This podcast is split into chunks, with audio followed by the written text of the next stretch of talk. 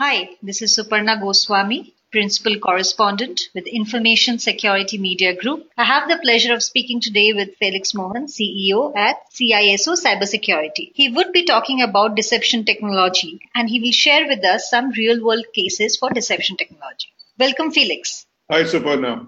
Felix, I wanted to start by asking you if you were to ask a CISO to invest in deception technology, what would be your arguments in favor of the technology? Actually, there are a lot of arguments today for deception technology as being a part of the overall security stack. For one, it improves detection tremendously. As we are all aware today, prevention technologies have been proven ineffective and the focus is on detection and response. And in this perspective, having controls or technologies that improve the accuracy and speed of detection becomes crucial. Now, deception technologies can form the proverbial last line of defense when all other prevention technologies have been bypassed. Secondly, the accuracy of detection that is thrown up by deception technologies is far greater than normal uh, detection technologies. For one, the false positives are almost zero, and false positives is quite a bane in security because the teams have to waste a lot of time and effort in investigating every false positive. So accuracy is very important and byproduct of deception technologies. Then the other thing is, as I mentioned,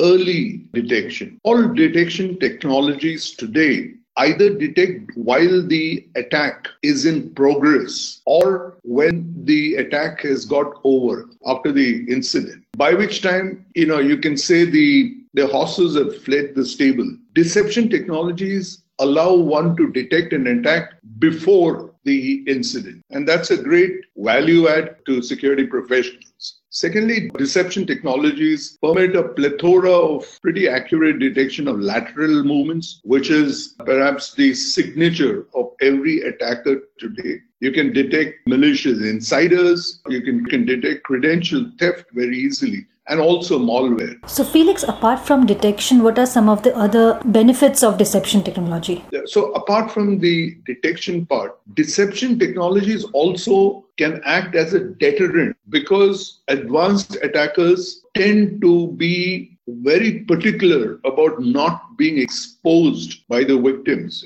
and they go to great lengths to hide themselves and fly under the radar. You know, if they get an inkling that in a particular network there could be deception technologies deployed, it automatically puts them on the slow mode. They have to go very, very carefully. So, therefore, you know, by deception, you slow down attacks tremendously. Then, of course, it has got certain other benefits which you know normal security controls do not. Like, say, for one, it's a great tool to develop internal threat intelligence because when an attacker engages with a deception decoy, you can actually study what he is doing, his methods, his TTPs, can be accurately figured out and which can then be passed to, to platforms like SIEMs and incident response platforms, IRPs, for taking a response action. So therefore, deception technologies today are an end-to-end solution. You have detections, you have deterrence, you have intelligence gathering, and you know response. Added to all this, deception technologies for uh, for detection, particularly, is also very cost effective because you can only deploy uh, decoys where it is absolutely necessary, like say around and in the vicinity of your crown jewels. So your cost per se comes down uh, you know for detection then of course there are certain cases when logs and events and flows may not be possible to be collected like ev- almost every detection technology today other than deception right requires an analysis of logs or events or flows. There could be instances in networks where network flows may not be available because of privacy regulations, etc. There could be some legacy tools uh, which may not be generating the required logs. So, effectively, in these instances, the only option left for CISOs is to deploy deception technologies. So, these are the plus points, I think, which goes very well in favor of, uh, of deception technologies. And to sum it up, I think it's a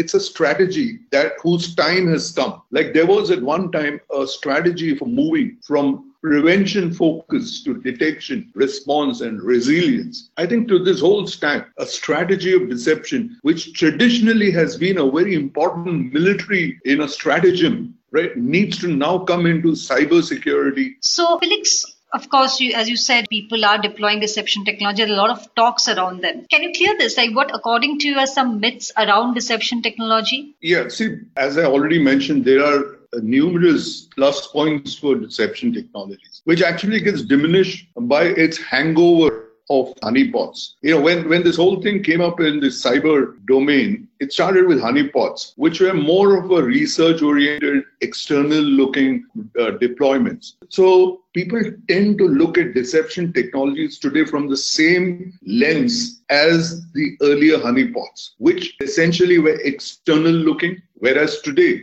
deception technologies are in network technologies. They are like, you know, for detecting activities, malicious activities that are occurring within the network. That's one very big difference. Secondly, like uh, honeypots earlier were very easy to fingerprint or detect and avoid. So the concept, you know, and the perception people's mind is that maybe the current deception technologies can also be equally bypassed or fingerprinted. It's not really so because today's decoys, you know, are real systems. They can be made as authentic as required to fool attackers. So that's again a myth that exists that it can be bypassed. Then, of course, the other aspects of honeypot is that it's very difficult to implement and deploy. Yes, because honeypot started in the research labs. It required specialists to like know actually deploy, maintain, etc. Not so any longer in the in the modern deception technologies. You can actually deploy deception tools automatically. It's very simple to do that. So that's another myth that exists from the honeypot era. And then, of course, like in the honeypots, they added very little value or no value, you know, as compared to the effort it took to maintain them. And therefore, the, the perception is that even today, deception technologies may add or are adding little value. It's incorrect. Deception technologies add significant or can add significant value to the overall security stack and effort of the CISO in preventing attacks. So the, these are the four myths, Suparna, that is, you know, external focused, easy to bypass, difficult to implement, little value. All these are like, you know, myths which are no longer uh, applicable. Okay, but is there something that probably for which probably deception technology is not suitable? See, deception technology is not related to an attack per se. It is to actually, it's more to do with information hiding or manipulation which is very different from the traditional forms of security technologies that like you know are focused on protecting certain categories of attacks. But then there are certain challenges or difficulties that exist in deception technologies per se. For one, as I mentioned, it's very important for deception technology to be successful and effective. For, for this, the decoys that are used, decoys or breadcrumbs or lures, etc., they need to be extremely authentic. That is where the real catch is. If it is not authentic, the deception can be fingerprinted. So the complexity of making something look, decoys, etc., look authentic is complex. Secondly, they need to be changing in time, in step with what's happening within the network. Therefore, it has to be dynamically changing. Of course, there are now technology deception technologies are coming in into into fore with uh, which uses machine learning to pick up the changes in the network and devices and accordingly like change the configurations within the decoys. But that's yet not like become mainstream. Then of course you have problems about leading the attacker to the decoy. Because while you can have decoys implemented in your network the question comes how many of them? So you would have limited decoys at certain points within the network where uh, you know where they deploy. The attacker can actually enter the network from any asset any endpoint or network entity. So from there you need to be able to make the attacker come to a decoy for which the technology deception technologies use the concept of breadcrumbs right, to drive them there. So it's a challenge to be able to bring the attacker to a decoy. Then, of course, the, the other challenge is where do you deploy? While you can deploy these decoys, etc., in typical terrestrial networks, today the networks itself and the infrastructure of organizations have scaled to different dimensions. You need to be able to put these deceptions in IoTs, in clouds, in virtualized environments, you know, in containers. So that's again a challenge, the scale and the scalability of the positioning of this deception technology. Then, of course, there's also an issue related to what I would say securing the decoys itself. By definition, decoys are vulnerable assets which have been placed to attract attackers. The fact that they are, they are vulnerable attackers can actually like you know compromise them. And since these decoys are typically connected with SIEMs or other platforms for incident response, the attacker can actually move, worm his way through from the compromised decoy into these other solutions and other platforms and maybe even compromise those. So securing these are very important. And then, of course, like all other security technologies need testing. Deception also, deception solutions need testing for its effectiveness.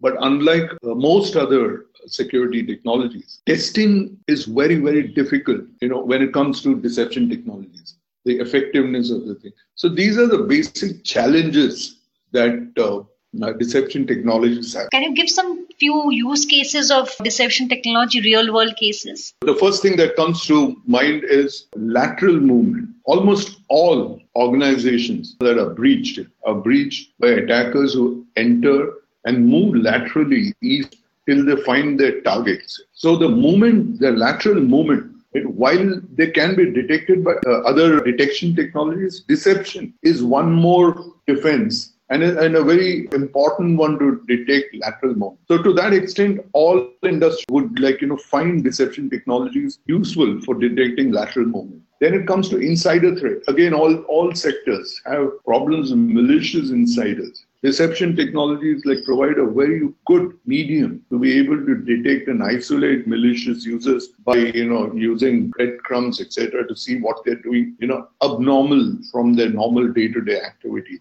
There, then there are sectors like, say, the financial sector and these, where these attackers, they study the processes within an organization over a length of time before breaching. Let's say, take, for example, the Bank of Bangladesh attack on the SWIFT. They actually like breached the bank and they studied the process for a long time. I mean, they were living inside the network these kind of attacks can be detected by deception technologies because one way or the other they will trip on a decoy, and that's when their game is up. That's one. Then, of course, healthcare sectors also, especially where you have very sensitive health equipment, you can actually, like, you know, put these decoys around and in the vicinity of these devices to find out whether they've been breached. So these are some of the use cases. Okay. Yes, Super. Thank you, Felix. Thanks a lot for sharing your thoughts on deception technology. You're welcome. You were listening to Felix Mohan for ISMG in Asia. This is Suparna Goswami. Thank you for listening.